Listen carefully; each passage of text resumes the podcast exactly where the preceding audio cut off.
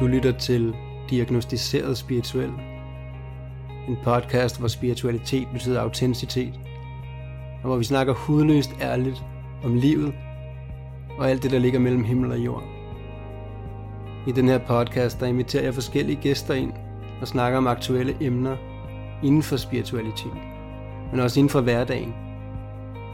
Inden for emner, som kan være hårde at høre om, tunge at høre om, emner, som måske endda er tabuiseret, og emner af en mere opløftende karakter. Vi deler historier fra det virkelige liv, og snakker om det at være spirituel, og hvad det betyder for et menneske, når vi forstår, at vi er en sjæl i en krop, og ikke en krop med en sjæl. Mit navn er Bjørn Moral. Jeg er 34 år, og jeg har arbejdet de sidste 16 år med spiritualitet som et erhverv.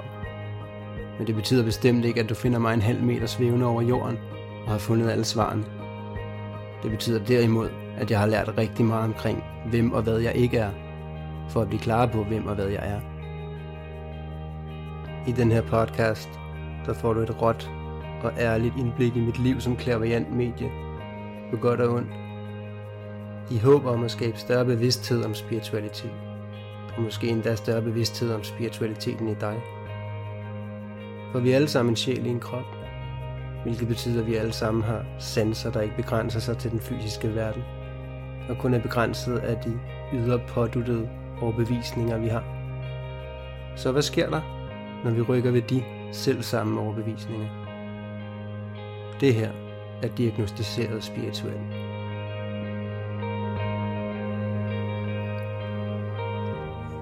Jeg sidder herude i Rødovre i en bedemandsforretning sammen med Helle Albæk, som er spirituel bedemand, og skal snakke om et emne, der hedder livet efter livet, som jeg har glædet mig meget til at dykke ned i, og særligt sammen med den her skønne kvinde, der sidder foran mig her, som jeg ikke har mødt før i dag. Men Helle, inden vi går i gang, vil du sådan lige introducere dig kort og fortælle lidt om, hvem du er? Det kan jeg godt gøre. Og tak fordi, at du øh, indbød til det her. Det er jo fantastisk at have den mulighed. Ja, jeg glæder mig meget. Ja, også mig. Jamen, jeg hedder som sagt Helle Albæk, anstændig og spirituel bedemand. Øh, og det spirituelle har egentlig været en del af mig i mange år. Øh, jeg har øh, forretningen sammen med min datter, som er psykoterapeut og også spirituel. Øh, jeg er 58 år og blev egentlig tilbudt jobbet som bedemand, øh, da jeg var inviteret til et øh, netværksmøde klokken meget tidlig om morgenen. Og det er ikke mig at stå meget tidligt op, men jeg kunne bare mærke, jeg kunne mærke sådan helt inderst inden, at det skulle jeg bare. Og så fik jeg to minutters taletid til det her netværksmøde. Øhm, og så var der en bagefter, der kom hen og prikkede mig på skulderen og sagde, Helle, jeg tror, jeg har noget til dig. Og jeg tænkte, nå, spændende. Og så begyndte han at fortælle og forklare, og siger, du må simpelthen fortælle, hvad det er nu. Ja, du skal nok lige sætte dig ned, siger han, fordi det er et lidt specielt job. Ja. Øhm, og så fortalte han så, at det var som bedemand. Og det var bare som om, der var et eller andet, der faldt på plads. Jeg har aldrig tænkt den tanke, jeg har aldrig øh, set den vej. Det resonerede bare. Ja, det gjorde det. Øh, jeg er uddannet inden for kontor around, og har været mange steder, store og små steder. Ja. Øhm, har altid haft med mennesker at gøre. Øh, telefon, mail, øh, backup, hjælp, ja. Øhm, Og så skiftede du boldgade. Det gjorde jeg simpelthen. Jeg blev ansat i en forretning øh, som, som bedemand og lærte faget på den måde. For det er sådan, man bliver ansat. Det er sådan, man lærer det. Ja, okay. Øhm, og så var jeg der i halvandet år gik ned med stress. Men jeg kunne bare mærke, at det var det her. Det var, min, det var mit livsformål. Ja. Så derfor så øh, brugte jeg vinteren på ligesom at, at sætte alt det her i værk, jeg skulle bruge. ja. Og så startede jeg op i 14. Øh, og okay. så har været selvstændig siden. Så vi er helt 7-8 år tilbage snart. Ja. Okay. Mm. Ej, hvor dejligt. Ja. Altså, du, du, du øh, kalder dig spirituel bedemand, Mm. og det synes jeg lyder helt fantastisk. Øh, min første tanke er, at øh, vi kan godt bruge nogle flere øh, som dig, men, men jeg ved ikke noget om det, hvad der ligger i det her at være spirituel bedemand. Øh, og vi har heller ikke snakket noget om det inden mig og dig, for jeg tænker, den tager vi her under podcasten. Mm. Øh, så vil du prøve at sætte lidt ord på, hvad det er, der adskiller dig fra, hvad kan man sige, en mere almindelig bedemand, når du sådan har den spirituelle indgangsvinkel? Hvad, hvad ligger der i det? Øh, ja, hvad ligger der i det? Jeg tror, det, det er min tilgang øh, til både de afdøde og så familien. Altså øh, den energi, jeg kommer med, den jeg er med, når jeg sidder med de pårørende. Min måde at håndtere den afdøde. Det er jo ikke anderledes end andre bedemænd, men, men, men jeg sender altid en tanke op. Øh, og for mig er det sådan, det er helt naturligt for mig at, at håndtere de døde og klæde dem fint på. Og, øh, jeg har jo haft stående på min hjemmeside, at, at den spirituelle side har været en del af mig også. Mm. Øhm, og da jeg lavede her i marts måned, der lavede jeg min nye hjemmeside. Og så tænker jeg, nej, nu går jeg all in. Så nu kalder jeg mig både anstændig og spirituel bedemand. For ligesom virkelig at sætte tryk på, at det er jeg også. Altså det synes jeg er sejt. Tak.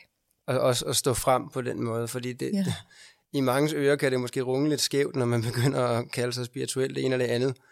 Øh, men det er jo sådan noget, vi skal bevæge os lidt bort fra, for vi er jo alle sammen spirituelle. Det er lige det, vi er. Og jeg, jeg tænker også, når du sådan kalder dig spirituel bede, men at, at du, du anerkender det her med, at vi er en sjæl i en krop. Det kan jeg love dig. så, så, og, og det var jo også dit tema, der hedder livet efter livet, øh, ja. som vi skal snakke lidt om. Ja. Øhm, må jeg spørge ind til, hvad, hvad din forståelse er for det her, der så kommer efter, at vi ikke har vores fysiske krop mere? Hvordan, hvordan oplever du det? Altså, jeg er jo overbevist om, at, øh, at sjælen lever videre. Øh, jeg har selv mistet, øh, og har også nogle historier omkring det. Øh, min far og min mor. Jeg vil også meget gerne høre, hvis du har lyst til at dele ja, om det. Men det vil jeg gerne. Lad os tage et skridt ad gangen, ja. ja men tak ja. skal du have. Øh, hvad var det, du spurgte om? Jamen det var, hvad din forståelse er oh, øh, ja. af det her med at være ja. en sjæl i en krop, og så efter vi har, ikke har det her hylster mere, som du ja. så hjælper folk Lige præcis, med. ja, eller etui, som jeg også kalder det. Ja, øhm, avatar kalder jeg det nogle gange. Ja. Ja. ja, men det er jo, at sjælen lever videre. Øhm, og jeg har et meget godt eksempel med min mor, men det kommer vi tilbage til. Men, øhm, men jeg er slet ikke i tvivl om, at sjælen lever videre. Altså, og jeg synes, det er så smukt, og jeg kan jo godt finde på at spørge, når jeg sidder med pårørende, så jeg tror egentlig på et liv efter livet. Ja. Og så er det sådan, det er det blandet, hvad folk spørger, ikke? Ja. Eller, eller svarer. Øhm, men ja, der er nok noget, ikke? Mm. Øhm, og jeg synes jo bare, det er en trøst at vide, at vores kære, vores afdøde er omkring os og følger med. Mm. Det, det synes jeg er så smukt. Jeg får helt gåsehud, når jeg ja. taler om det. og, og når vi får det her gåsehud, det er ofte vores sanser reagerer, fordi at der netop er nogen tættere på fra den anden Lige verden. Lige præcis. Ja. Og, og når vi snakker om emnet, så bliver uh, tæppet mellem dimensionerne faktisk også uh, tyndere, og det bliver nemmere at mærke dem. Okay. Øhm, ligesom det gør på mærkedage, dødsdag og fødselsdag, jul og så videre. Øhm, nu havde jeg i forgårs en mærkedag, for det var to år siden min far døde. Okay. Og jeg, jeg kan altid mærke ham, når der er en mærkedag. Jeg kan, jeg kan se ham grine og høre, hans, høre ham snakke og hans energi, og han er, han er bare lige der. Og det, det giver mig en enorm kærlighed og ro og tryghed, og ja. bare, jamen du er lige der, det ved jeg godt. Lige præcis. Øh, og han kan stadig være irriterende fra den anden side. Nu, altså, jeg uddanner jo inden for healing og clairvoyance og reiki healing, men også inden for øhm, det her med at kanalisere og arbejde som medium. Så jeg uddanner andre til at kunne tage den her afdøde kontakt, øh, og har det også meget i mit eget liv. Mm. Øh, selvfølgelig har jeg lyst til at sige, når jeg sådan uddanner inden for det. Øhm, men i det ligger der også, at jeg endelig i mit liv har lært at lukke ned for det. Jeg kan slukke det, så jeg ikke mærker noget som helst, og så kan jeg tænde det, så jeg mærker en hel masse. Ja. Øhm, og det er så også det, jeg mærker som noget af det første, det er det, du beskriver med, at man får lidt gåsehud og sanserne, de sådan uh, reagerer, fordi nu er der noget, der er tæt på, og det er der selvfølgelig, når vi laver en podcast som det her, ja. i en bedemandsforretning, ja. med skønne dig, ja, og, mig, og mig, som arbejder med de her ting, så selvfølgelig er der en masse gæster, der gerne vil ind og, ja. og, og have noget at skulle have sagt her. Ja. Så skønt. Ja. Rigtig, rigtig dejligt. Men det er så noget, du går ind og også nogle gange lige åbner lidt op for, siger du, når du har... Altså, jeg er ikke så god til at mærke som sådan. Øh, jeg gør det bare. Jeg er ja. sådan meget umiddelbar. Ja. Jeg er også rækkehealer. Ja. Og når jeg healer, så går jeg sådan i trance. Altså hele kroppen begynder sådan at, at køre. Øh, du arbejder intuitivt, vil jeg kalde ja, det. Ja, det okay. gør jeg. Ja, det vidste jeg ikke, du var. Nej. Nej, hvor skønt. Øh, ja. Øh, og det var egentlig sådan, jeg kom ind, hvad kan man sige, på den spirituelle del øh, ja. eller side. Ja. Og nu, nu ved jeg, at jeg er Reiki Master Teacher, så jeg uddanner og indviger inden for Reiki også, og jeg ved øh, og oplever, at når jeg indviger andre i en Reiki-indvielse, så hæver det jo vores vibration ret så voldsomt. Øh, og det betyder, at vi, vi får en stærkere kontakt til os selv, til vores følelser. Vores intuition bliver stærkere, vores sanser bliver, bliver stærkere, vores empati og vores følelser i andre bliver stærkere. Øh, så, så selvfølgelig kan du også mærke, mærke ting. Øh, men vi har jo også et ego, der ligger låg på et hoved, der siger, det her, det, det, er, det findes ikke. Og det er jo også derfor, at vi nogle gange kommer til at sige, jeg kan ikke mærke noget, jeg kan ikke se noget, men det kan vi faktisk godt. Og det kan vi også alle sammen på et eller andet, et eller andet plan. Ja. Men jeg synes, det er fantastisk, at man kan stå i en så svær en situation, hvor man har mistet en, man elsker. Og det har jeg gjort ret mange gange i mit liv.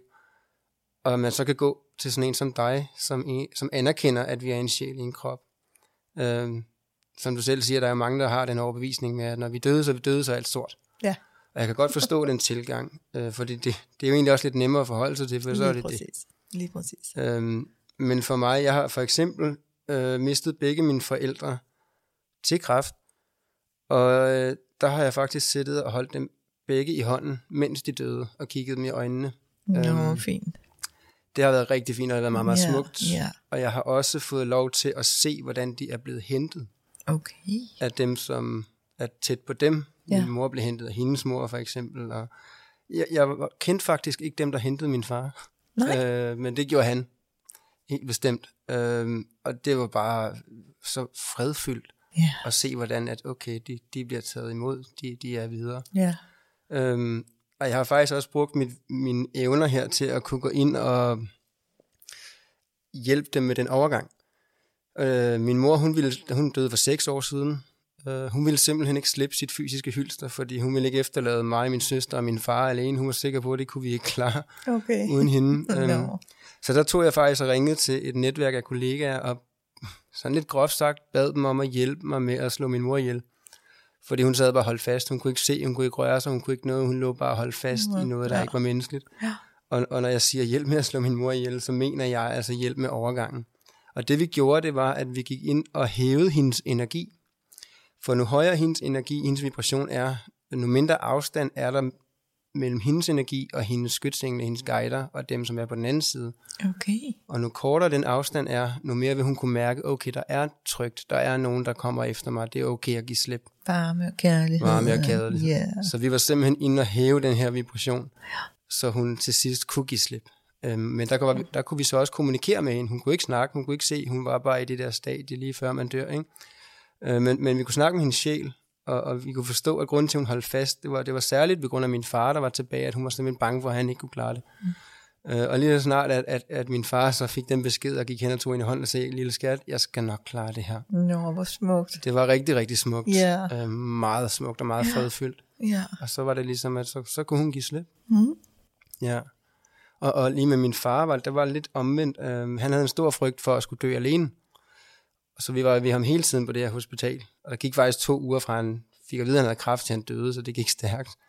Hvilket jeg har det godt med, fordi at, at hvis man skal igennem det her, jamen hellere, at det går hurtigere end langsomt. Øh, men, men det var faktisk først, da vi alle sammen forlod, forlod lokalet, at der følte han fred til, at han begyndte at kunne give slip. Så jeg nåede lige nuagtigt ind og holde ham i hånden i de sidste sekunder, og så lige nåede det. Nå, det har jeg faktisk hørt før, det der med, at Det de kan ikke lide at, godt, at, at sige. gå væk, Nej. altså, øh, når der er nogen. Nej. De vil helst bare ligge alene. Det og så, Tænkte jeg godt, du ville sige. ja, ja, Ja. for helt gås ud igen. Ja. Jeg sidder også med tæppe omkring mig, fordi ja. ja, men det er jo også, altså, det er et smukt og fredfyldt emne, men det er også et hårdt emne. Øhm, fordi der er jo også forbundet sorg, ja, en masse sorg, som jo er, i min tolkning, kærlighed. det er kærlighed. Det er Det er, kærlighed. det er der slet ingen tvivl om. Hvis der ikke er sorg, har der ikke været kærlighed. Nej, yin og yang. ja. Øhm, og det er jo ofte, så, det oplever jeg også i mit virke, at vi associerer kærlighed til det, der løfter os, når vi bliver forelsket af vi bliver løftet op, og alt er bare dejligt, og det er kærlighed. Ja. Men den anden side, hvor det er svært, og det ikke fungerer, prøv turbulent, det er ikke kærlighed. Mm. Men det er det i hvert fald. der er to sider af medaljen, når det gælder alting i livet. Ja. ja. Så det, det, det er, kan være et svært emne. Ja. Øhm, men jeg synes, det er betryggende at vide, at der er sådan nogen som dig, hvor man kan komme ind og blive mødt i, at vi er en sjæl i en krop, og vi også skal videre herfra. Jeg åbner i hvert fald op for samtalen, hvis folk har lyst. Og hvis de sådan er helt blanke og siger, nej, det er fint, så lukker jeg bare ned igen. Altså det er ikke noget, jeg sådan pådutter folk. Nej, Men, men jeg synes, det er spændende øh, at, at lige tale omkring det. Mm. Og netop give dem den der trøst, at din afdøde er omkring dig. Har du haft Følge nogen, med. der har åbnet sådan helt op og snakket om, jeg vil meget gerne høre om alt det her spirituelle, eller, altså, Ja, jeg har haft par stykker. ja. Ja. Hvordan har det været, hvis jeg må spørge? Og Jamen, jeg synes jo, det er spændende, og jeg elsker jo at, at tale om det her, fordi det er jo... Selvfølgelig. Det er jo en sårbar situation, man sidder med nogen, der har mistet, og nu skal vi til at snakke om vores overbevisning, hvad ligger på den anden side. Og hvad, altså, Jo, men hvis de har den tilgang, og de også tror Ja, på ja. det, så er det jo en smuk samtale. Absolut. Ikke? Fordi så er det jo, så går det op i en højere enhed, ikke? ja, det er klart. Ja, Ja, hvor smukt. ja. Ja. Jeg vil også gerne lige høre det, fordi du nævnte det her med, at du havde også mistet dine Ja. forældre. Det er rigtigt. Um, er det noget, du har lyst til at sætte nogle ord på? Eller er det... Ja, godt, fordi øh, det er så mange år siden nu. Ja. Øh, min far, han døde også af kræft. Øh, det var tilbage i 95. Okay. Øh, min mor var lidt anderledes. Øh, hun havde det svært i mange år. Øh, hun fik nogle øh, diagnoser, mm. øh, og samtidig så øh, havde hun altså også kontakten op til. Så det var virkelig en svær øh, verden, hun levede i, kan man sige. Ja, okay. Øh, Når du siger diagnoser, er vi ude i noget psykisk diagnose? ja, ja, det er vi. Øh, Og det er ofte, det hænger mange gange sammen jo, ja. med det psykiske og det jo Ja. spirituelle. Ja. ja. Så jeg har taget min kampe med, med psykiatrien. ja. Øh, Det kommer der også, det vil jeg lige nævne, et, et, et, en episode omkring. Ja, fordi spændende. det er væsentligt at tage hul på. Men nu, ja. nu skal jeg ikke afbryde dig mere. Nej, nej. Men øh, for, ja, for, hvad er det? Hun døde i 15, så det er jo ved at være 6 år siden, at hun øh, tog fat i mig og min datter, og sagde, at øh, nu ville hun ikke leve mere. Hun havde simpelthen besluttet, at nu ville hun lægge sig ned og dø. Og sådan foregår det jo ikke. Det kan man jo ikke bare. Øh, hun var 74. Øh, og så måtte vi jo love hende, at, øh, at vi stod ved hendes side og ville hjælpe hende. I dag kan man jo ikke yde aktiv dødshjælp. Desværre. Nej, i Danmark i hvert fald. Ja, præcis. Øh, og jeg siger desværre, fordi alle de skæbner, som bare er træt af livet, som er i den sidste del af deres liv, enten det er sygdom eller andet, hvorfor ikke gøre det med værdighed? Og de har lært det, de skal, og de, de er Præcis. klar til at komme videre. Lige præcis. Så øh, vi gjorde det, og det må man jo ikke. Men øh, nu er det mere end fem år siden, så jeg regner ikke med, at der er nogen, der kan komme efter mig. Ja, Øh, men vi øh, i, skaffede hende det, hun skulle bruge. Hun indtog så det, som vi havde skaffet. så indirekte, ja. Ja, og så lagde hun sig, og øh, jeg sagde til hende, mor, jeg bliver her. Øh, så jeg var hos hende, øh, der hvor hun boede. Mm. Og ah, hun var altså en sej dame. Altså hun fik dem eftermiddagen, tror jeg. Mm. Fredag eftermiddag. Og klokken 9 om aftenen. Og det var altså ikke, det var virkelig tunge ting, hun fik, ikke? Mm. Klokken 9 om aftenen, eller sådan noget, 10 om aftenen, siger hun, Helle, hvornår sker det? Og jeg var sådan, okay. øhm, det kan jeg jo ikke svare hende på. Nej. Men så gik hun så over i sådan en dyb søvn. Og så faldt jeg i søvn også. Og så da jeg vågnede øh, næste morgen, øh, så var det ikke så pænt, fordi så var, hvad kan man sige, det Ja. ja. inderste var begyndt sådan. Når det begynder at falde ind. Ja, Ja. øhm, og så kunne jeg bare ikke klare at være der mere, så jeg måtte ringe efter ambulancen. Mm. Og de kom jo babu babu og ind og, og pumpede hende ud, og, og så ringede efter min datter og sagde, nu må du komme, fordi jeg har brug for, at du også er her. Ja. Øhm, og da de så kørte hende ud på borgen, så vågnede hun lige op, og så, øh, du ved, så gav hun lige sådan et blink med øjet, at alt var godt. Alt var, som det skulle være. Og så kørte vi så på, øh, på hospitalet, og vi kørte selvfølgelig med. Øh, og der blev hun jo scannet, og hun blev alt muligt, øh, kateter og hvad de ellers fandt på. Og så kom lægen hen og sagde, Helle, der er ikke mere at gøre. Hun er mm. så langt væk nu, øh, så vi kan ikke gøre mere. Mm. Og, og, og inden da, så gav hun lige en blink igen, øh, så hun mm. vågnede faktisk op to gange, på Okay. trods af, at hun var så langt væk. Øhm, og så sad vi egentlig bare hos hende, og var hos hende, og jeg havde tilkaldt øh, mine brødre. Øh, det er altid mig, der har haft kontakten og, og støttet og hjulpet min mor. Øh, mine brødre har ikke rigtig været der. Men jeg synes, i det her øjeblik, så var muligheden, og selvfølgelig skulle de have lov til at sige farvel til hende. Ja. Øhm, så de kom på hospitalet, og så gik vi ind sammen og holdt i hånd, og så sagde vi så farvel hver især. Øhm, og så på et tidspunkt, så sad vi ude på gangen, hvor hun lå alene derinde på stuen. Øhm, Og så lige pludselig, så siger min datter, så gav, gav sådan en gib i hende, der gik mormor. Mm. Og så var det simpelthen hendes sjæl, nu får jeg helt gås ud igen, så var det hendes sjæl, der sådan gik ud af hospitalsgangen. Øh, og så gik vi ind, og så var hun jo væk. Ja.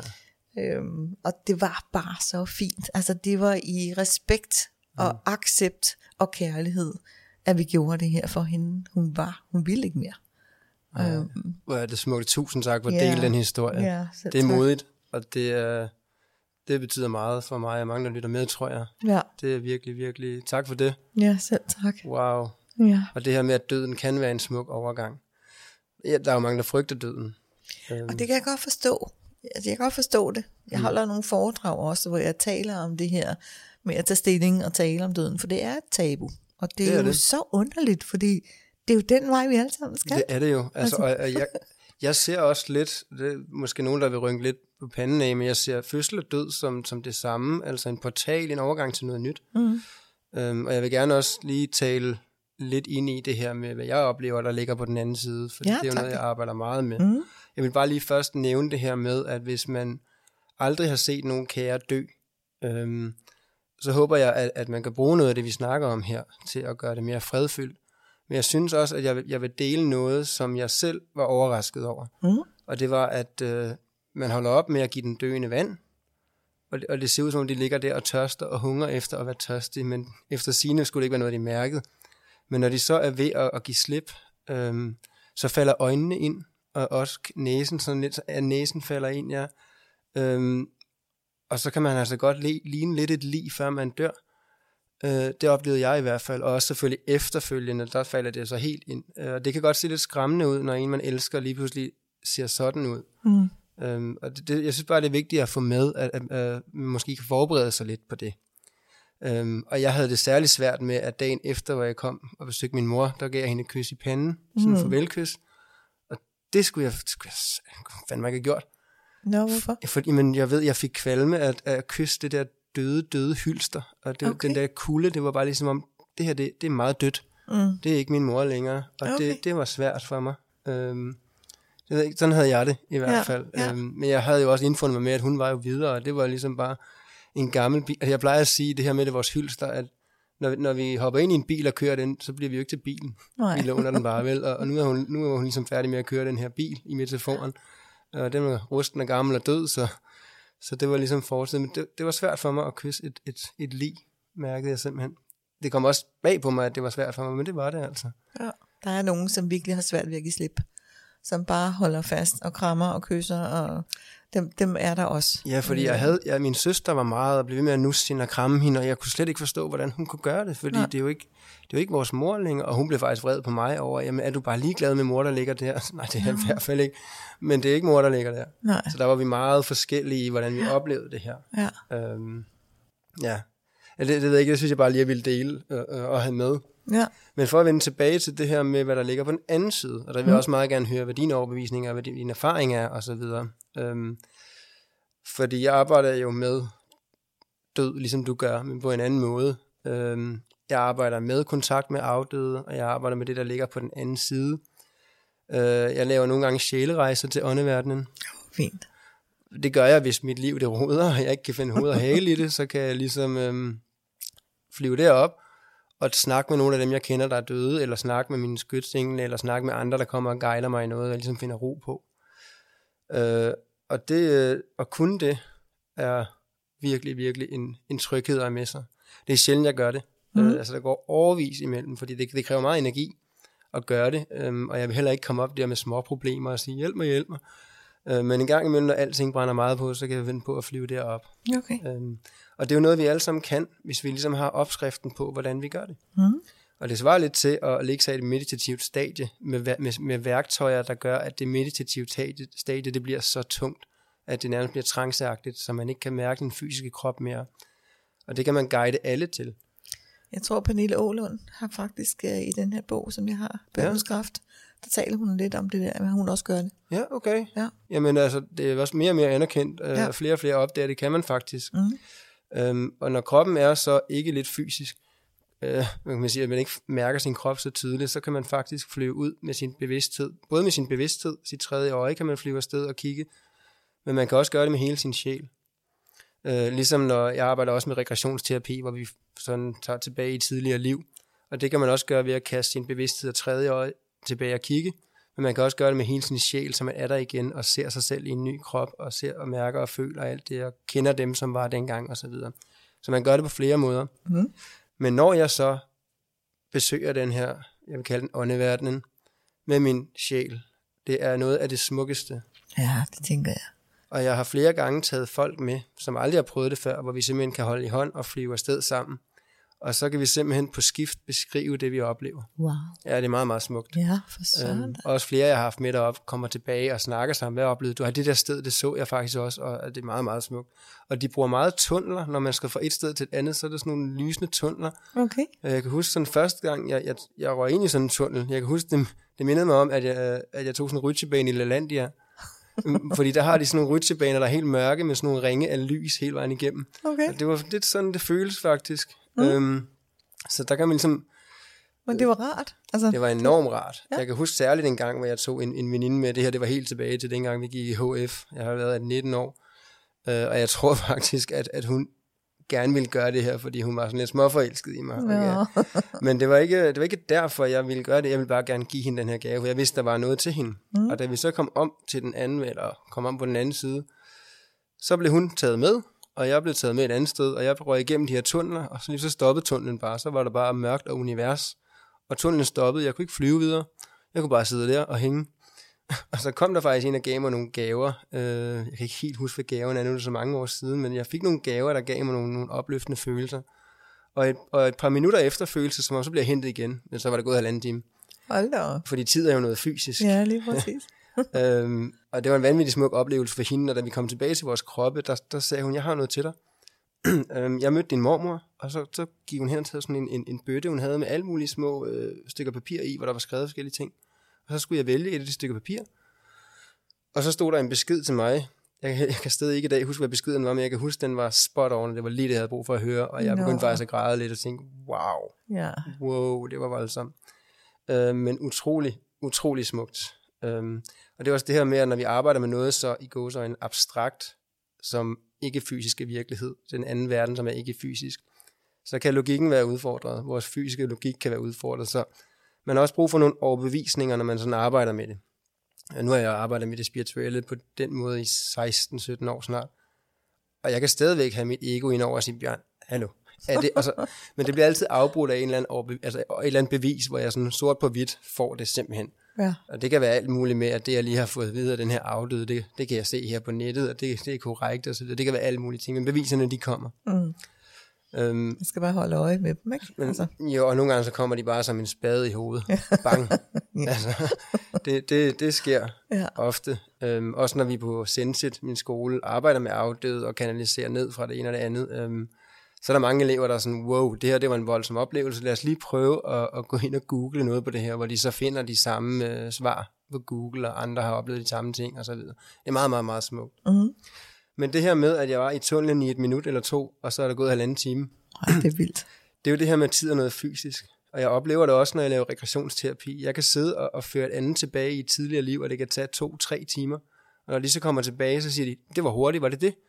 Ja, du oplevede det hurtigt. For mig tog det tre timer. Øhm, de oplevede det, at det tog en, et kvarter 20 minutter, fordi det er den tid, det har taget mig at få dem ned i den energi, og så op igen. Og det har de kunne registrere fysisk, man kan sige. Ja, du er stadig til stede jo, Jo, i jo. regressionen, ikke? Men det er men, men du mærker bare ikke tiden. Nej, nej. Og, og det er faktisk rigtigt, når man så er i det andet liv, i en anden tid, i en anden verden, eller hvor man er, og man så går igennem det her og ser det enten indenfra eller udefra. For det kan man også. Man kan simpelthen flippe ud, så man ser det udefra, hvis det bliver noget for, hvis det er for traumatiserende, det man går igennem. Mm.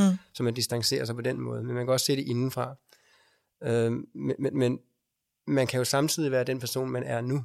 Så hvis det er mig, der ligger i sådan en tidsrejseregion, så kan jeg sidde og være Sofia fra 1868, samtidig med jeg er Bjørn. Og jeg kan selv vælge, hvor jeg sådan swifter over. Så det er rigtigt nok, man er nemlig selv med. Det er Ja. rigtigt. Men det her med tid, øh, det kunne jeg godt tænke mig at sætte et ord på i min overbevisning, som jeg, som jeg mærker det og forstår det. Hvorfor det er, at tid er fysisk. Øhm, og det er i min overbevisning, og det som jeg har erfaret, og det som jeg mærker tydeligt ind i, det er, at som videnskaben også snakker med om, heldigvis, spiritualitet og videnskab går mere og mere hånd i hånd. Men det er det her med, at alt er energi. Øh, og energi er lys. Alt er hvidt lys, faktisk. Mm. Øhm, så energi er en ikke-fysisk ting. Og alt, hvad der er manifesteret af det, af det bord, der står foran os, de stole, vi sidder på, alt omkring os, det er jo en, en samling af, af, af meget, meget, meget, øh, med, af meget manifesteret energi, som skaber en fysisk ramme, kan man sige. Ikke? Så hvorfor, nu, nu får jeg helt ideologien med, hvorfor jeg mener, at vi er hernede øh, som mennesker, mm. de her avatars, eller hylster, ja, som du kalder dem. Ja. Så energi er også bevidsthed. Så hvis vi tager alting, der er nogensinde har været, hele universet og alle universer og alting som en helhed, så er det en stor substans af energi.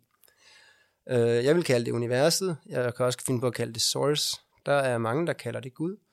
Og der er mange navne på det, mm-hmm. og mhm. det er helt okay.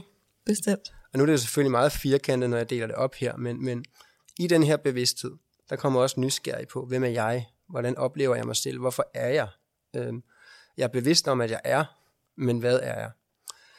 Så vi skal ligesom, jeg skal ligesom finde ud af, hvordan oplever jeg mig selv, hvordan lærer jeg, hvorfor jeg er, hvordan, bliver jeg, hvordan forstår jeg, hvorfor jeg er bevidst om mig selv. Så universet opdeler sig selv i mindre bevidsthed og mindre bevidsthed, og det kan fx være galakser, eller et univers, eller planeter, eller sjæle, eller organismer, altså simpelthen mindre bevidstheder i mindre bevidstheder i, min, i mindre bevidstheder. Og på en eller anden tidspunkt i den her rangstige, der kommer vi så som sjæle i en krop, øhm, hvor vi ligesom alle sammen er universets måde at manifestere sig selv på, for at opleve sig selv. Så vi får skabt nogle fysiske rammer, for at have et fysisk sted, hvor vi kan komme ned og opleve og lære, hvem og hvad vi ikke er, så kan vi kan blive klare på, hvem og hvad vi er. Og når vi så har lært en masse af de lektier, så kan vi ligesom flyve tilbage til den ikke-fysiske verden, virkelighed, som er der, vi kommer fra, og der, vi har hjemme, og ligesom øh, uploade al den information til source, så, vi, mm. så, så universet bliver mere og mere bevidst om sig selv.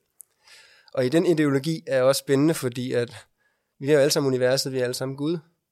Det vil sige, at på et eller andet tidspunkt, så vil jeg komme til at blive til dig og leve dit liv. Mm. Og omvendt. Fordi vi netop alle sammen er source. Ja. Og det synes jeg er meget, meget, meget smukt. Vi er forbundet, ja. Men hvis man har en, øhm, en fysisk verden, i en verden, som oprindeligt er ikke fysisk, hvor der ikke er nogen tid, så bliver altid nødt til at foregå på samme tid. Og så begynder det at blive sådan lidt kringlet for vores ja. tredimensionelle hjerne. det er præcis. øhm, og det er jo også min opfattelse, at det her med, nu mere bevidste vi bliver, øhm, nu højere vibrerer vi. Så nu mere bevidste jeg bliver om mig selv og universet omkring i det her liv, nu højere vibrerer jeg. Vibrerer, og, og omvendt. Øhm, ligesom når du får en rækkeindvielse, mm. så vibrerer du endnu højere. Du bliver mm. mere sanselig, mere empatisk, mm. mere føl og så videre. Så, så vi vibrerer ligesom højere og højere, nu mere vi sådan, sådan lærer.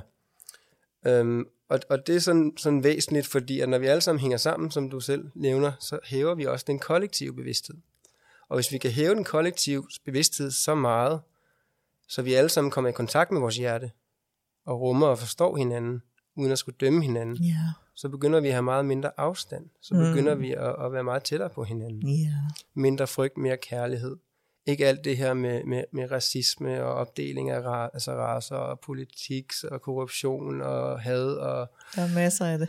der er masser af det nemlig. Ja. Øhm, og det er også mine overbevisninger om, hvorfor så nogen, der vibrerer lidt højere, er hernede. Øh, som for eksempel dig, der kan mærke en masse ting. Øhm, kontra, hvad kan man sige, måske en landmand, der ikke tror på noget, han ikke selv har gravet op af jorden, fordi det kan jeg tage på. øh, øh, som er jo lidt en ubalance i min overbevisning. Men det er det også den anden side, når man er så spirituel, så man, man næsten ikke øh, spiser noget, og man er helt op under loftet, og alt er bare, jeg er næsten helt, jeg er lyst til bruget frelst, og puha, det er, også, er også det er meget ego også. Det er jo også en ubalance. ja. Vi skal jo gerne derhen, hvor vi, hvor vi ligesom finder en balance mellem sjæl og krop. Lige præcis. Øhm, og det er jo smukt, når vi gør det, fordi så kommer hjertet frem. Ja. Og så er afstanden mindre mellem mennesker. Størst af alt. Størst er nemlig alt, ja. Så det, det er sådan lidt ideologien bag, øhm, at vi simpelthen er her, for, fordi vi er universets måde at manifestere sig selv på, for at opleve sig selv på. Og, og når mere vi sådan bliver bevidste, nu højere vi vibrerer vi, og nu højere vi vibrerer, nu mere kan vi sanse og mærke, at vi er sjæl og krop, og afstanden bliver mindre mellem mennesker. Og når vi så, hvis jeg øh, hæver min bevidsthed, så hæver jeg en kollektiv bevidsthed. Når du hæver din bevidsthed, så hæver du en kollektiv bevidsthed, fordi vi hænger alle sammen sammen. Mm. Og på et eller andet tidspunkt, så når vi til et punkt, hvor vi begynder at ascende det er sådan et ord, der er meget brugt. Det, jeg, altså, det danske ord for ascende, og det er lige væk fra mig, men det er, der er mange, der snakker om, at vi ascender til, vi bliver 4D, eller vi bliver 5D, og 5-dimensionelle osv.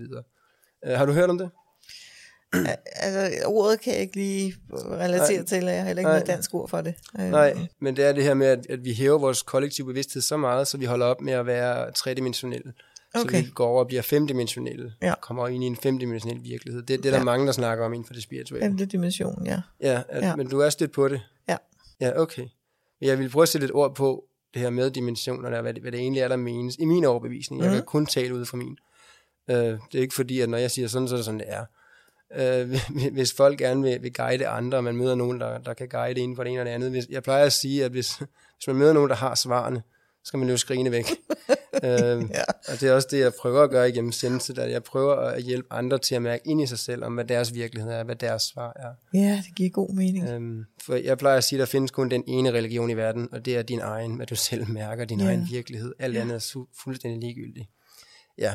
Øhm, så nå, nu kommer jeg lidt omkring med... Øh, nu, nu må du lige uh, få mig tilbage på sporet. Jamen, nu det, det, det, det, det var det der med femte Det med femte dimension, ja, ja, lige ja. præcis. Altså, jeg synes, det er spændende at tage med, fordi at uh, i min forståelse, når vi snakker med vores skytsengle eller ærkeengle, og hvad der ellers er væsener deroppe i, uh, i universet, som også er for at hjælpe os, uh, ærkeengle skulle efter sine være 12-dimensionelle. Og hvad det betyder, det ved jeg ikke. Men jeg har kontakt med mange engle og andre væsener, øh, som er minimum femdimensionelle, som har lært mig rigtig, rigtig meget. Mm. Og når man er en femdimensionel væsen, så er man der, hvor man kan bøje tid og sted, og, og man kan få en hel verden ind i et rum, for de fysiske rammer gælder ligesom ikke mere for bevidstheden ud over det. Mm. Øhm, og det er ret interessant, det er ved at lære meget omkring, og jeg kommer også til at lave et afsnit omkring det med, med mange af de her væsener, som omhandler de her væsener, som, som mange har kontakt til, og mange ved, hvem er, om ikke andet, øh, og, og forklare lidt dybere ind i det. Øhm, men som jeg forstår det på nuværende tidspunkt, så er det sådan, at når vi øh, for eksempel er tredimensionelle, som vi jo er fysisk hernede ved jorden, så oplever vi verden i 2D. Man oplever altid verden en dimension lavere, end man er. Og, og lige da jeg hørte den første gang, jeg tænkte, at det, det giver ikke nogen mening. Nej, det lyder lidt mærkeligt. Ja, men så fik jeg, så fik jeg det forklaret på den måde, at, at hvis jeg kigger rundt i det her rum, vi sidder i, det her skønne rum i øvrigt, så ser det jo tredimensionelt, vil jeg min hjerne fortælle mig selv. Men hvis jeg tog et, et, et billede af det samme, jeg kigger på, og holdt det foran mig, så vil jeg se præcis det samme. Mm. Forstået på den måde, at jeg kan ikke se, hvad der er bag ved dig. Det billede, jeg kigger på, det er jo todimensionelt.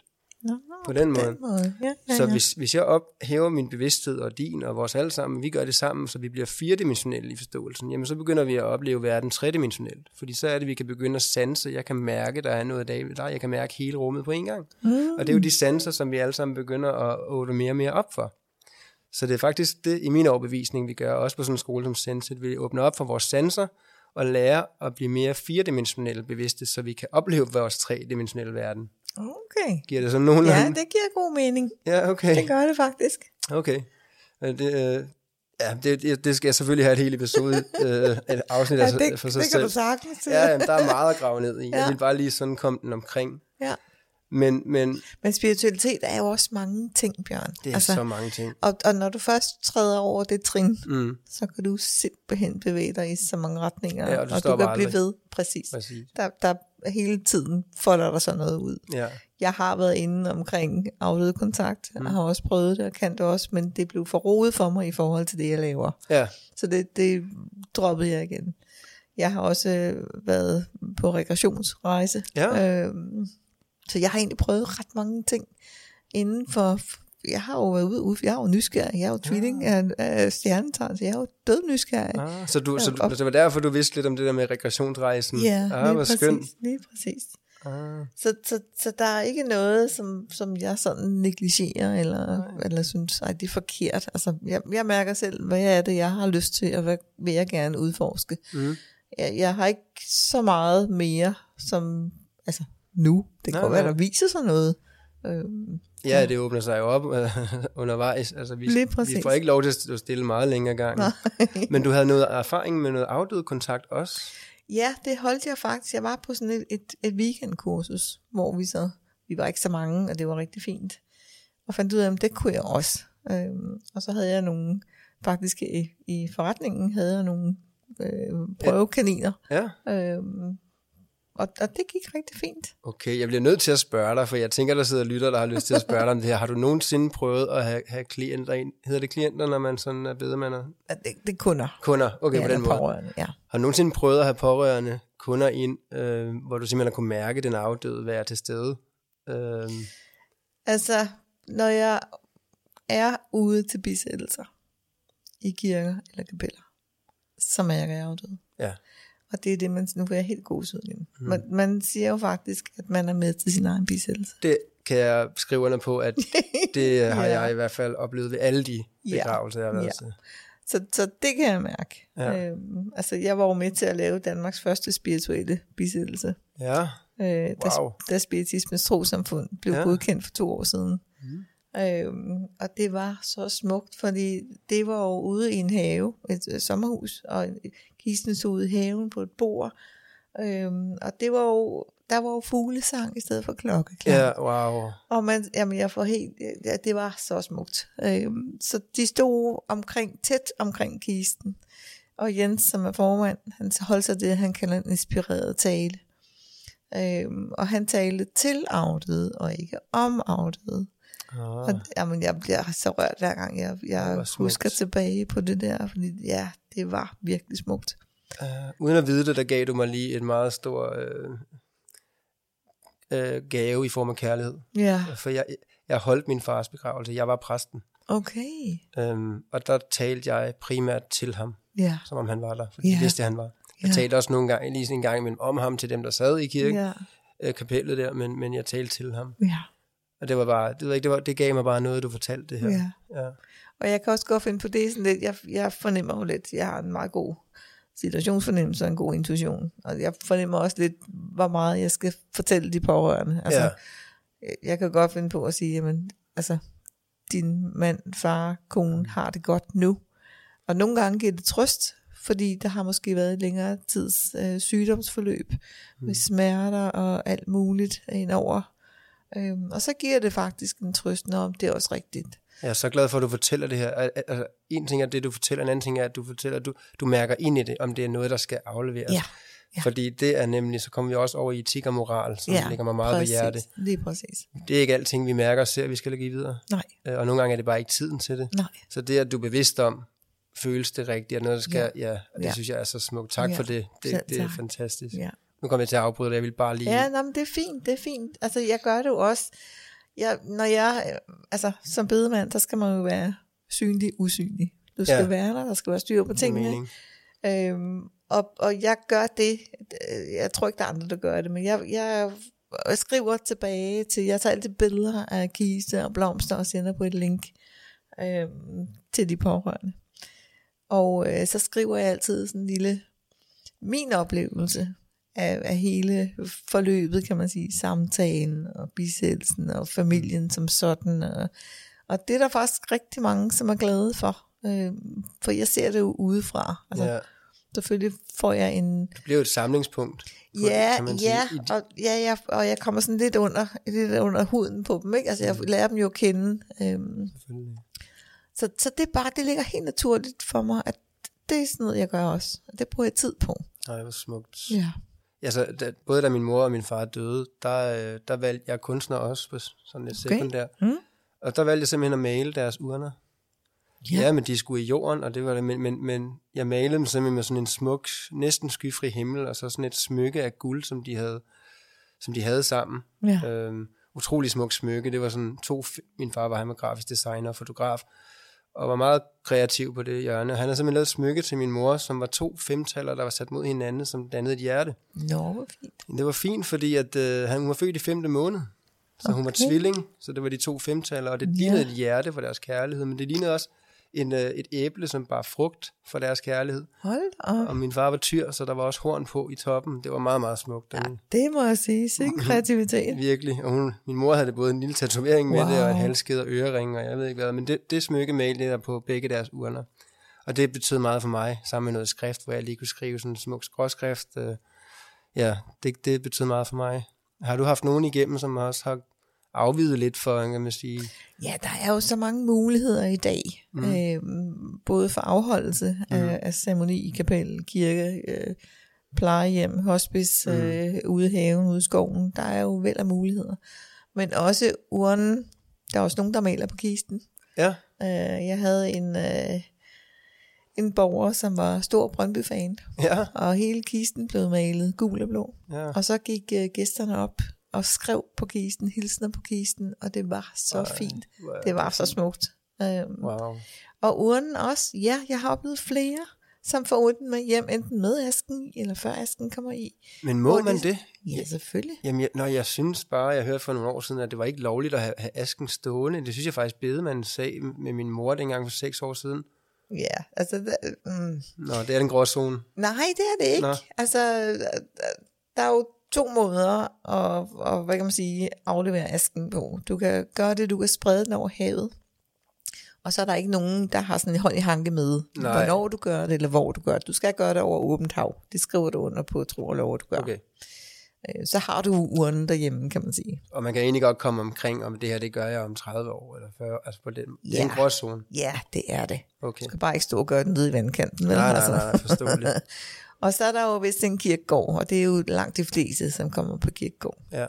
Øhm, og der kan du godt, du kan jo selv hente øh, urnen på krematoriet, Ja. og så kan du tage den med hjem. Og så kan du øh, have den derhjemme i det, det, det tidsrum, du nu har, har behov for det. Du kan male den der. Du kan egentlig bare gå og snakke lidt med den. Øh, ja. eller med, Jamen, jeg tog også min med hjem. Der var den Ja. ikke fyldt med aske, men Nej. der brugte jeg ret meget tid på at male de her Ja. urner. Men det kan man godt. Man kan Ja, godt ja. tage, hente, hente urnen med aske, og så have den stående. Selvfølgelig vil kirkegården på et tidspunkt ringe, og Ja. måske til bedemanden ringe og sige, hvad er øh, Hvad sker der med den her urne? Fordi Ja. så, er der, så er der hånd i hanke med den. Så ved kirkegården, at den skal komme på et tidspunkt. Ja.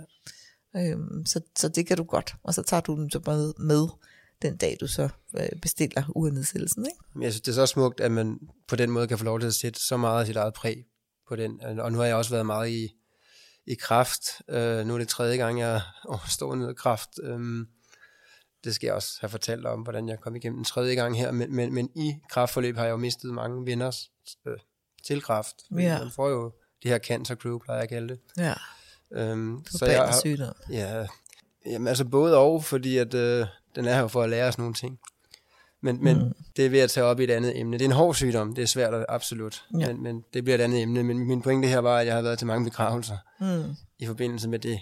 Øhm, og det her med, at man kan, man kan planlægge sin egen begravelse, øh, det synes jeg er meget, meget stort at skulle planlægge sin egen begravelse, men at man kan sætte sit eget præg, både inden og efter. Øhm, ja, jeg, jeg synes, det er smukt. Og jeg, Det, det er jo et af mine hjerte øh, sager, det Ja. der med at tale om det, som jeg sagde tidligere, med at jeg holder foredrag om det her. ja, Tal om det, skriv ned, ah, du, fortæl dine kære, hvad du godt kunne tænke dig. og du holder foredrag af det her. Ja. Ej, hvor fantastisk. Ja, tag stilling. Altså, jeg, jeg tror, jeg kalder det Mød en bedemand, hvor jeg også har en Facebook-side, der hedder Mød en bedemand. Fordi Okay. det, det ligger mig så meget på sinden, at, øh, at man går ind og taler om det her. Ja, I talesætter det, og, og jeg har på min hjemmeside, øh, anstændigbedemand.dk, der kan man downloade et, et øh, to-siders, øh, min sidste ønsker, kalder jeg den. ja. Og det kan man bruge som samtaleark. Man kan selv sidde og udfylde. Så pakker man det sammen i sådan en lille mappe, øh, lægger alle sine andre ting, det kan være billeder, breve, testamente, hvad man nu ellers har. Og så ligger det der, og så siger man til sine pårørende, her, den dag jeg ikke er her mere, så tager du bare fat i den mappe, øhm, og så ligger det hele der. Ah, smukt. Ja, Ej, er det er en kærlighedserklæring. Det er det jeg fald. påstår, det er en kærlighedserklæring. Det er det i hvert fald. Ja. Det er det i hvert fald. Der er også nogen, det har jeg oplevet her for nylig, der er nogen, der også betaler, forudbetaler deres bisættelse. Ja, Så der er ikke noget, familien egentlig skal andet end at være i sorgen. det er også en kærlighedserklæring. Det er det da i den grad. Wow. Og Ja. sikkert overskud Ja, og en afklaring. ja, Ej, hvor er det smukt. ja. Wow, tak for at dele det. Ja, selv tak. Mm. Jeg, vil, jeg vil også godt lige omkring det her med, hvad er der på den anden side? Øh, Ja, Jeg kan godt tænke mig at snakke lidt mere ind i det. Mm. Hvad vil det sige at være på den anden side? Og igen, jeg kan kun snakke ud fra min erfaring og mine overbevisninger, hvad jeg oplever, når jeg er der og snakker med afdøde og så videre. Øhm, når vi er, igen, jeg snakker ud fra min overbevisning, min erfaring, hvad jeg kender til. Mm. Øhm, når vi er sjæl uden krop på den ikke-fysiske side, kan man sige. Der er jo forskellige dimensioner, øhm, og man kan jo bevæge sig fra et sted til et andet med et blink, sådan helt teleport. Teleport, ja. Øhm, men der er ikke tid, fordi det er ikke fysisk verden. Øhm, og det er jo der, derfor, at altid foregår på samme tid. Så når vi er sjæle kun, øhm, det her det er væsentligt, for der er mange, der spørger, jamen hvad så, hvad så med min, min, min afdøde mor? Øh, er hun så ned og have et nyt liv? Øh, har hun så glemt mig? Og så videre. Det kan jeg godt forstå, at man har de her tanker. Mm.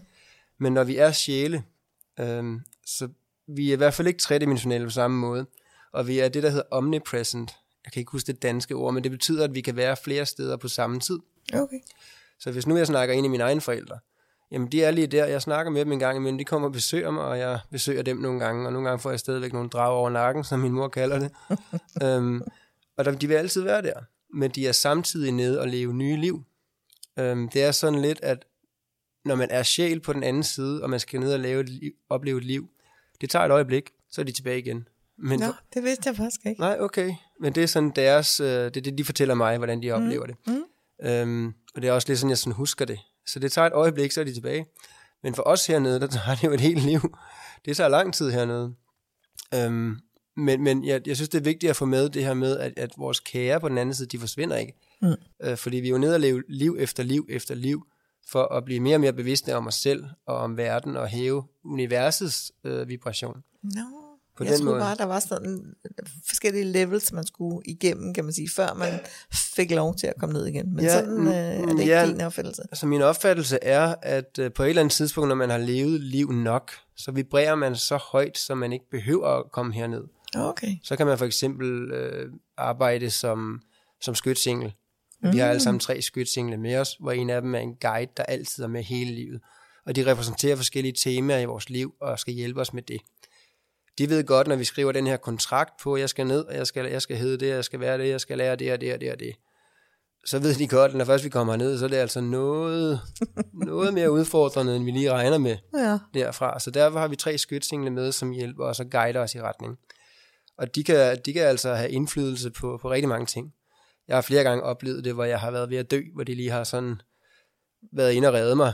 Øh, også i mindre udgaver, hvor jeg som barn hiver ind. Jeg, jeg havde dolk med et puslespil i plastik, og jeg har været 6 år eller 5 eller andet, hvor jeg sådan brugte den her dolk. Jeg ved ikke, hvor jeg havde den fra, men...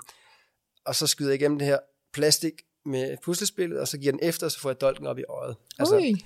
men der var lige en arm, der lige tog fat, så den kun lige kom halvanden millimeter ind i mit øje, og der skete faktisk ikke noget ved det, men, men det var lige sådan en divine interference. Mm. Jeg har prøvet det mange gange, også når jeg har kørt bil ud på landet, hvor lige pludselig så er min arm bare hugget til højre, og så kører ud i marken, og så ind igen fordi der kom en, der bare blæste imod mig i min vejbane uden lys på, og jeg har kørt ind i ham, hvis det var sket. Eller en gang, hvor jeg hoppede over et hegn, hvor jeg havde kraft, og jeg havde ikke nogen muskler, fordi at jeg troede stadigvæk, at jeg havde mine muskler, men al kemoen havde, havde fjernet dem ved at ligge i en sygeseng, og så skulle jeg lige hoppe over et hegn, som jeg altid gjorde, og så svævede jeg der to meter over med skaldet hoved, og så og, øh, kunne jeg ikke lige bære mig selv, så jeg røg ned to meters højde med et skaldet hoved på et asfalt. Ui. Og i stedet for, at det sagde smask, så sagde det bare duk. Fordi en af blødninger, det har slået mig ihjel. Jo. Men jeg kunne ja. mærke, at der ligesom var sådan en, en, en divine interference. Så, så de passer altså på os. Det er jeg slet ikke i tvivl om. Det, og jeg har hørt mange, der har sådan nogle oplevelser. Ikke? Ja, jeg har set en. Eller men, et par stykker. Ja. Men der vil jeg godt lige sige til en lytter, at hvis man ønsker deres hjælp, så skal man faktisk bare bede om det. Ja. For der er også noget, der hedder fri vilje. Mm. Og der er nogle ting, de ikke kan og må, før vi har bedt dem om det. Ja. Det er væsentligt at have med. Og det er jo bare en lille bøn. Det var en lille bøn, og man skal dårligt nok tænke ordet engel eller hjælp, så står der jo bare et hav, der er klar ja. til at hjælpe os. Ja. Ja. Øhm, og det er smukt på det den er måde. Det. Ja. det er det bestemt. Men når man ligesom har levet alle de her liv, det er min overbevisning, det jeg oplever også, det jeg husker, for jeg kan faktisk huske flere af mine tidligere liv, og jeg kan også huske meget af min tid på den anden side. Nu højere mm. vi vibrerer i vores bevidsthed, eller nu, nu mere bevidste vi bliver om os selv, nu, nu nemmere er det faktisk at huske i vores sjæl. Vi har jo både hukommelse i vores hoved og i vores krop og i vores sjæl. Og nu mere vi kommer i kontakt med sjæl og krop, nu nemmere bliver det at huske ind i tidligere liv og huske ind i den ikke-fysiske side. Mm.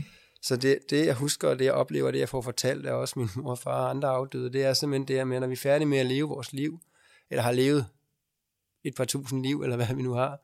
Fordi vores næste liv, det kan jo sagtens være i 1200-tallet. Så, det er jo det der med kronologi, det er igen noget tredimensionelt. Vi, mm. vi tror, at sådan, sådan er det jo. Vores næste liv må være fremadrettet. Det kan lige så godt være tilbage. Men når vi har lært det, vi skal, øhm, så kan vi ligesom komme ind i en position, hvor vi kan være skytsing eller guide. Og når vi ligesom har lært de lektier, så kan vi gå på et eller andet tidspunkt, så vil vi komme op og blive en ærkeengelstadie og så videre. Mm. Og når højere vi kommer op, nu mere samler vi os. Øh, så det kan godt være flere skytsengle, der faktisk går ind og samler sig til at blive en ærkeengel. Mm. Men nu begynder det at blive lidt kryptisk. Ikke? Ja, det kan godt være. Ja. Men på den side, der er, ikke, øh, der er jo ikke uh, hierarkier. Der er ikke noget med, at du er mere værd, end jeg er værd. Nej. Det er der heller ikke hernede. Det har vi bare ikke helt forstået som mennesker endnu. Nej, det er rigtigt. men, men på den side er der titler. Mm. På den måde. Uh, jeg har en titel, hvor jeg er inde og passe på ærkeengle og guide ærkeengle. Men, men hvad betyder det? Mm. Altså, og særligt når jeg er hernede og bare er en knæk, en drengerøv i hætteblus en ene dag og en anden dag, så er jeg spirituel lærer. Men hvad betyder det? Det er bare titler. Um, men det kan hjælpe til den her forståelse, hvordan det hele er sat op administrativt. Um, så nu højere vi kommer op i bevidstheden, nu større bliver energien, og nu tættere kommer vi på source på kernen på den måde. Så det er sådan lidt min oplevelse. Ja. Um, og om vi så manifesterer liv her på jorden, eller i andre galakser eller universer på andre planeter, for det Mm. gør vi nemlig også. Det er jeg Det også. tror jeg også på. Ja, og jeg, har- nu har du også prøvet det her med regressionsterapi og rejse tilbage til tidligere liv. Ja. Øhm, det har jeg også gjort i, øh, i andre liv på andre planeter. Okay. Øhm, og jeg snakker også med væsener fra andre steder, øhm, som jeg meget snart kommer til at lave et, et, en episode omkring. Øhm, Du får travlt med alle de her. jeg får travlt, men det er jo øh, fantastisk Spændende. at lave ja. dem. Ja, Øhm, ja, ja, bestemt. Og det er jo også, øh, det er faktisk source, det som nogen vil kalde universet, nogen vil kalde det Gud. Det er ligegyldigt, hvilke ord vi bruger, men det er faktisk source, der har guidet mig til at gå i gang med podcast. Mm. Øh, jeg arbejder intuitivt på Sensit, både med elever og klienter, og med hvad jeg skal, og hvor vi skal bevæge os hen, og det gjorde jeg også med podcasten. Og jeg, det var en aften, jeg skulle til at vælge søvn, hvor jeg lige tabede ind og spurgte, hvad er næste skridt? Og de siger, at vi skal lave podcast, og jeg siger, super, det ved jeg ikke noget om, men det gør vi.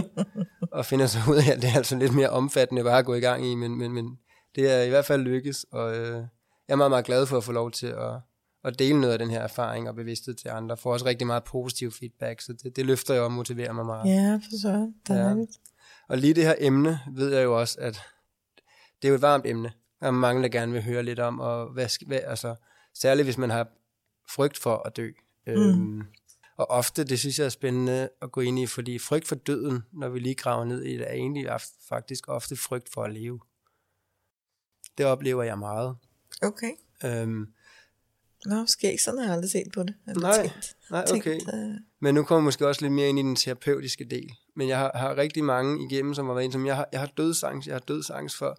Øh, og i virkeligheden, når man så graver ind i det, så er det fordi, de er bange for at leve.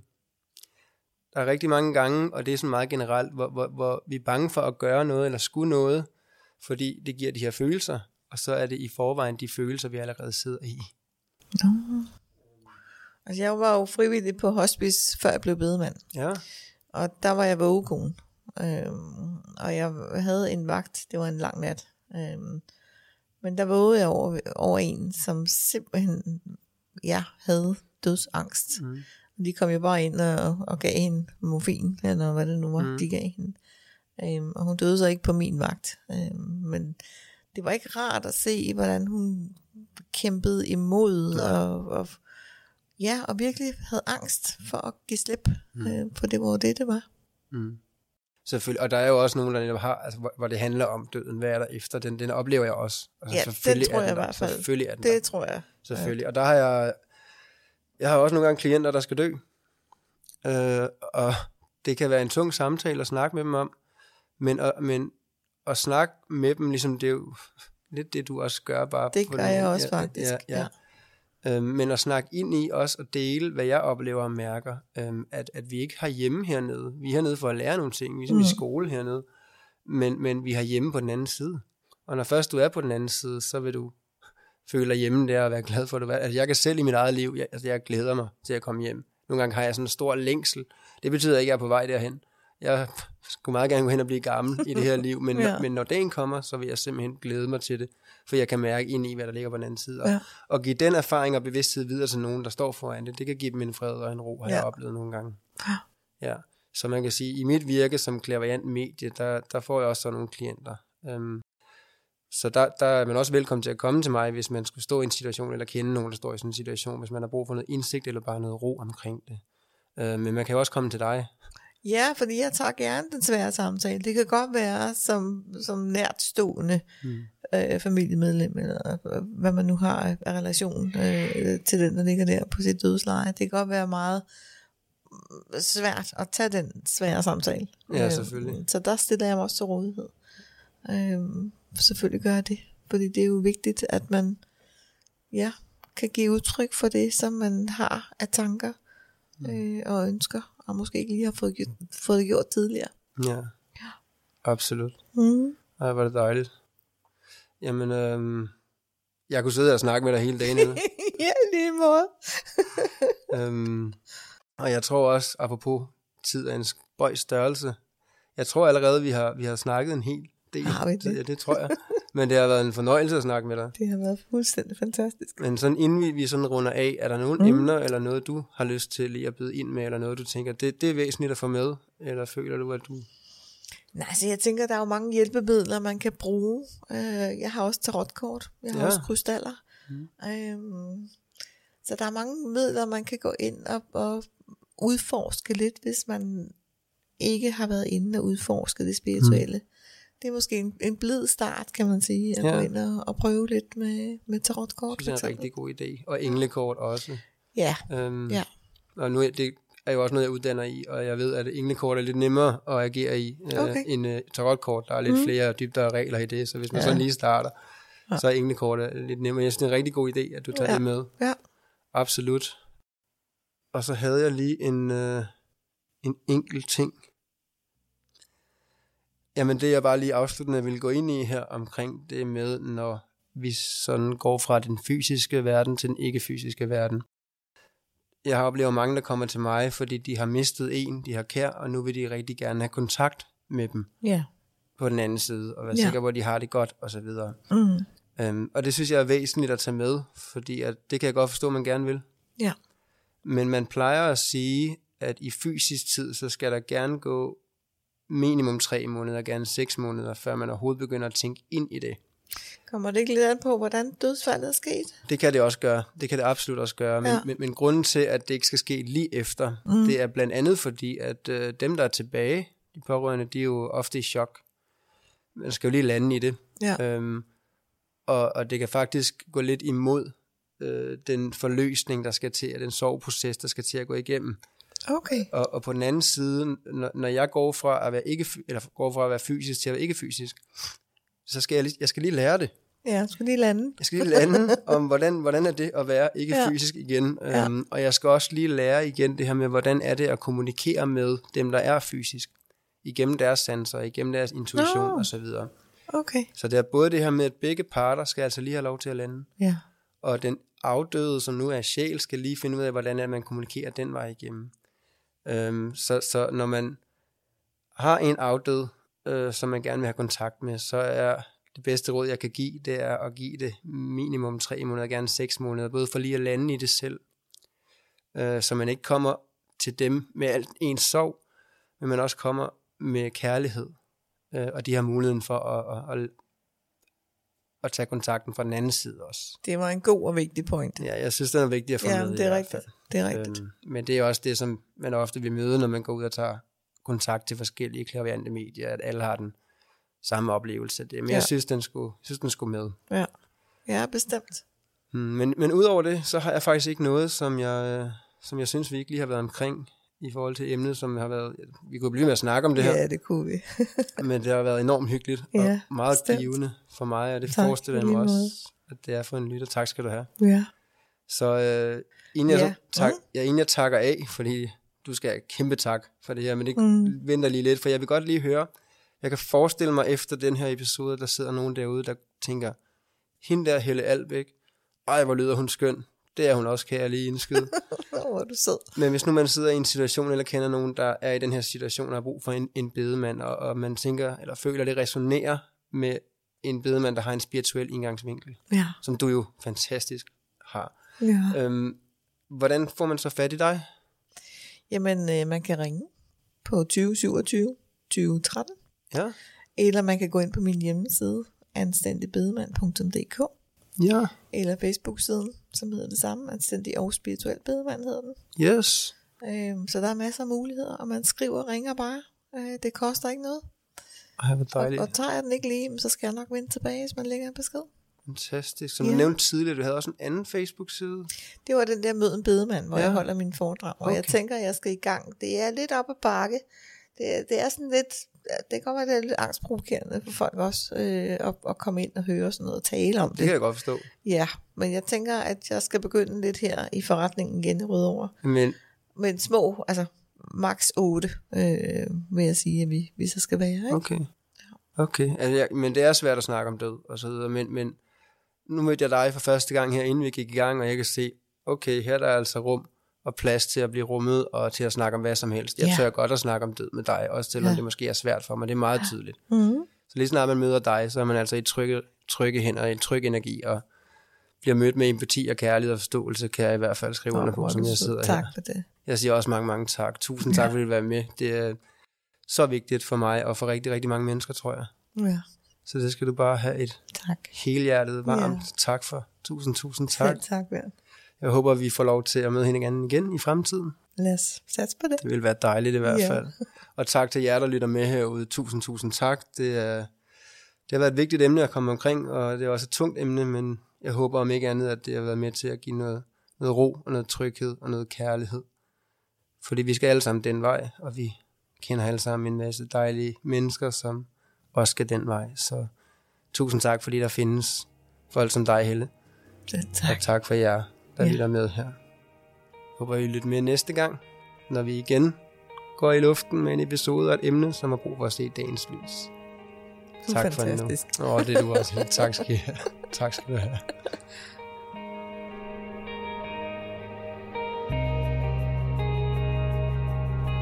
Det her er diagnostiseret spirituelt. Jeg håber, at du føler, at du kan tage nogle ting med videre herfra. Og måske endda føler dig lidt inspireret. Om ikke andet, så håber jeg, at du har følt, det har været underholdende at lytte med. Og jeg vil rigtig gerne takke dig for at bruge din tid på at finde ind på den her podcast. Og skulle du føle, at den har givet dig noget positivt, så vil jeg blive meget glad, hvis du vil dele det med familie og venner, og gerne i dit netværk, og eventuelt skrive mig en anmeldelse. Om ikke andet, så håber jeg, at du vil lytte med i næste afsnit, når vi igen går i luften med et emne, der har brug for at se dagens lys. Tak fordi du lyttede med.